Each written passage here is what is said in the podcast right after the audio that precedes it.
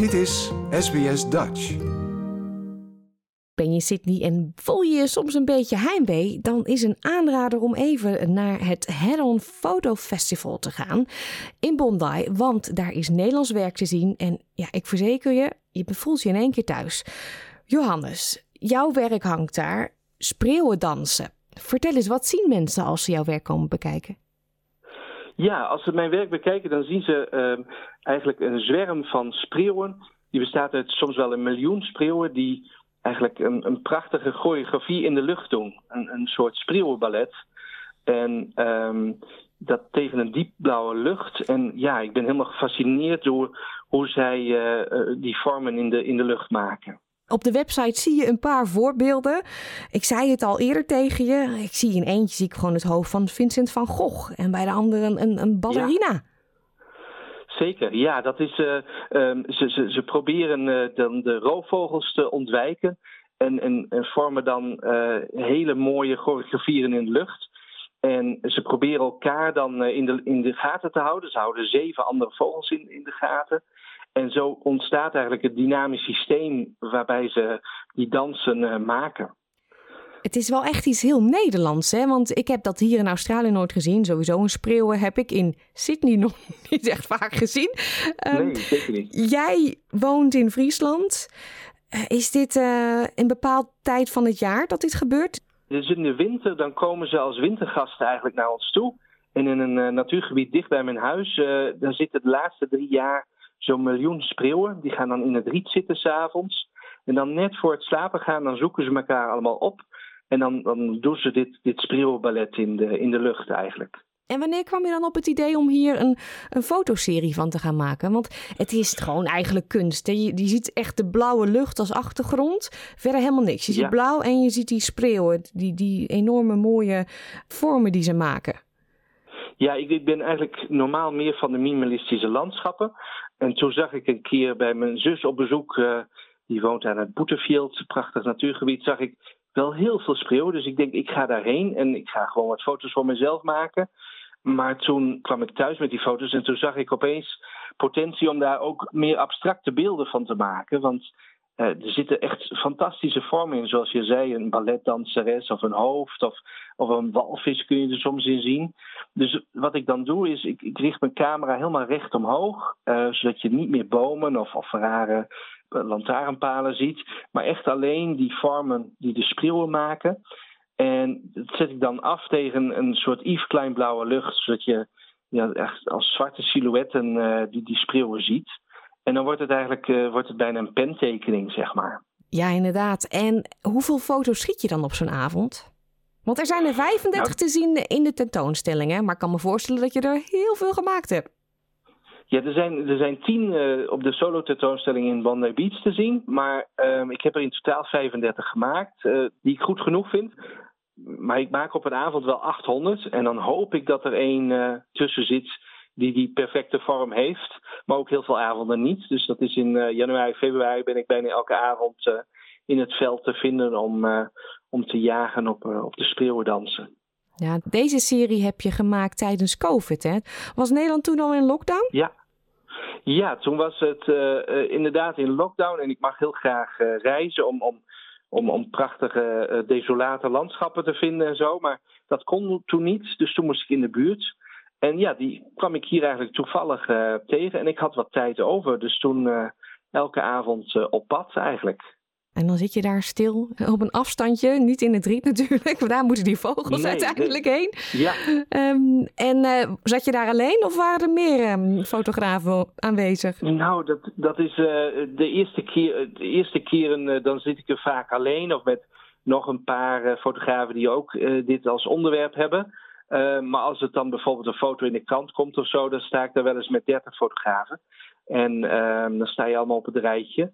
En dan is het de uitdaging voor mij om een beetje te voorspellen van waar gaan ze vanavond slapen. Dus waar gaan ze hun mooiste uh, dansen doen. Zodat ik daar precies onder sta, mijn camera omhoog kan doen en die abstracte vormen kan vangen.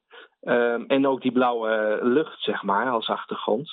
En ja, daarmee onderscheid ik me weer van al die andere fotografen die dan uh, naast me staan. Ja, Mumerations heeft uh, behoorlijk wat prijzen ontvangen ook. Um, natuurfotograaf van het jaar in Parijs, Prix de la Photographie. Goud bij de Moscow International Photo Awards. Hoe voelt dat? Ja, dat is, dat is fantastisch. Dat had ik nooit verwacht. Um, ik plaatste toen wat foto's op, op social media en toen kreeg ik de reactie van: Oh, dit moet je insturen.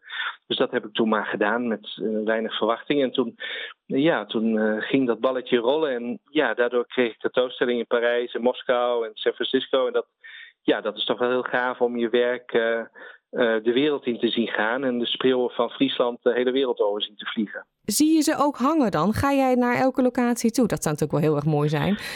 Uh, Sydney, ja, staat dat op het lijstje? Kom je binnenkort? Ja, nou, ik zou heel graag willen, maar voor, voor, ons is dat natuurlijk wat ver. En ik heb thuis ook verplichtingen met gezin en, en, en werkzaamheden. Dus dat lukt me helaas niet. Um, ik had ook een grote tentoonstelling in China, in Shanghai. Daar had ik heel graag heen gewild. Want daar hing ik naast Erwin Olaf en, en Dana Lieksenberg en andere grote Zo. Nederlandse fotografen. Maar uh, ja, dat hele land uh, zit in lockdown, dus dat, dat lukt helemaal niet. En uh, ja, dat gold ook voor, voor andere landen. Ik ben in Parijs geweest, gelukkig. Maar uh, ja, de anderen is toch wat uh, lastig. Um, is dit werk, Mumerations, heel anders dan je serie Bomen van Bosgra of de strepenserie? Ik heb ze opgezocht. Uh, bomen, ja, ook heel herkenbaar, denk ik, als je in het buitenland woont. Dat denk je ook meteen, oh ja, Nederland. En je doet veel met muziek, normaal gesproken natuurlijk. Ja, dus wat ik, wat ik wel vaak doe, is, is ook combinaties van uh, muziek en, en, beeld maken. Bijvoorbeeld ook die Bomen van Bosga-serie, dat gaat ja, over de bomen die mijn voorouders hebben gekweekt. Maar dat heb ik dan gecombineerd bijvoorbeeld met muziek van Philip Glass. Voor een album wat uh, Philip Glass met een Nederlandse pianist heeft uh, gemaakt. Ja, en dan, komt eigenlijk mijn synesthesie naar voren, wat ik, uh, wat ik ervaar. Namelijk dat ik, als ik een landschap zie, dan hoor ik muziek in mijn hoofd en andersom. En eigenlijk dat, dat muzikale ritme probeer ik dan ook in die beelden uh, te laten zien. Als dat een videowerk is op muziek of dat het de losse foto's zijn van de spreeuwen.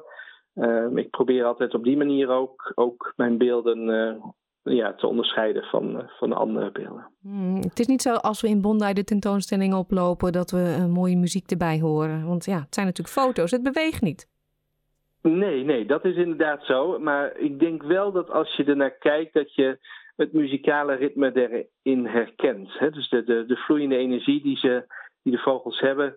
Uh, ik heb dat gestold, zeg maar. Maar um, ik denk wel dat je het erin ziet. Um, ik heb ook een videowerk met, met spreeuw gemaakt. Dan ervaar je dat uh, nog veel meer.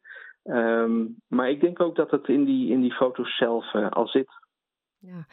Ben je inmiddels alweer bezig aan een ander werk? Want eh, je hebt dit geschoten in 2020, toch alweer een paar jaartjes geleden. Ja. Heb je alweer wat nieuws bedacht?